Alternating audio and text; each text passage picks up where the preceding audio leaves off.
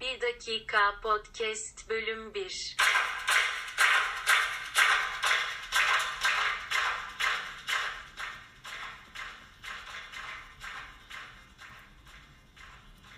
Başkaları tarafından düşünülmüş, söylenmiş, aktarılmış her fikrin, her kararın üzerine tekrar düşünülmeyi hak ettiğine ve hatta gerektirdiğine inanıyorum. Çünkü bana kalırsa her şey sorgulanmalıdır kabul edilmeden önce. Belki de soru sormak ki bu sorular çoğunlukla cevapsız kalacaktır. Gerçekten emin olduğumuz ve gerçekten sahip olduğumuz tek şeydir bu hayatta. En azından benim için böyle. Ve ben burada yalnızca kendimden bahsedebilirim. Çünkü ben sadece kendi hayatımı yaşamak mecburiyetindeyim. Tek bildiğim de bu aslında. Belki bunu dahi bilmiyorum.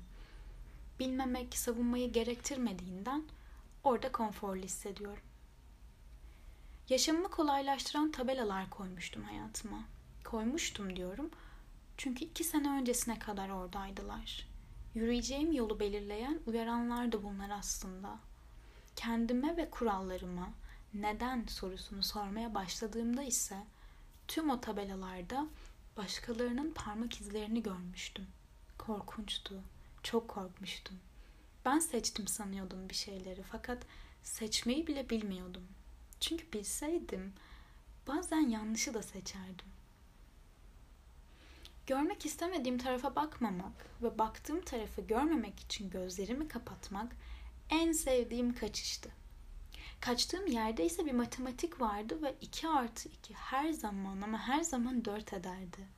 Böylesi herkes için daha iyiydi. Peki benim için iyi olan hangisiydi? Hatta iyi ne demekti? Belki de hiç düşünmemiştim bunu. Çırılçıplak kalmıştım. Savunmasızdım tek bir soruyla, tek bir neden sorusuyla. Eksiktim artık. Farkındaydım boşluğun. Ne doldurmaya da hazırdım. Tabulara inanmazdım. Fakat savaşmaktan da kaçardım insanlarla. Yüzleşmek zordu. Öte yandan düşünmeyenden kimse korkmazdı. Şaşırırdım. Düşünmek tehlikeli olabilirdi birilerinin dediğine göre. İnsanlar hükmetmeye bayılırdı. Fikirlere zulmedebilirlerdi kolaylıkla. Fakat hükmetmek pek de mümkün değildi düşünülmüş fikirlere. Bundan da sanıyorum düşünene düşmanlık. Oysa düşünmeyen en tehlikeli olan değil miydi? Bir takım elbisenin içinde. Düşünmek bir devrimdi.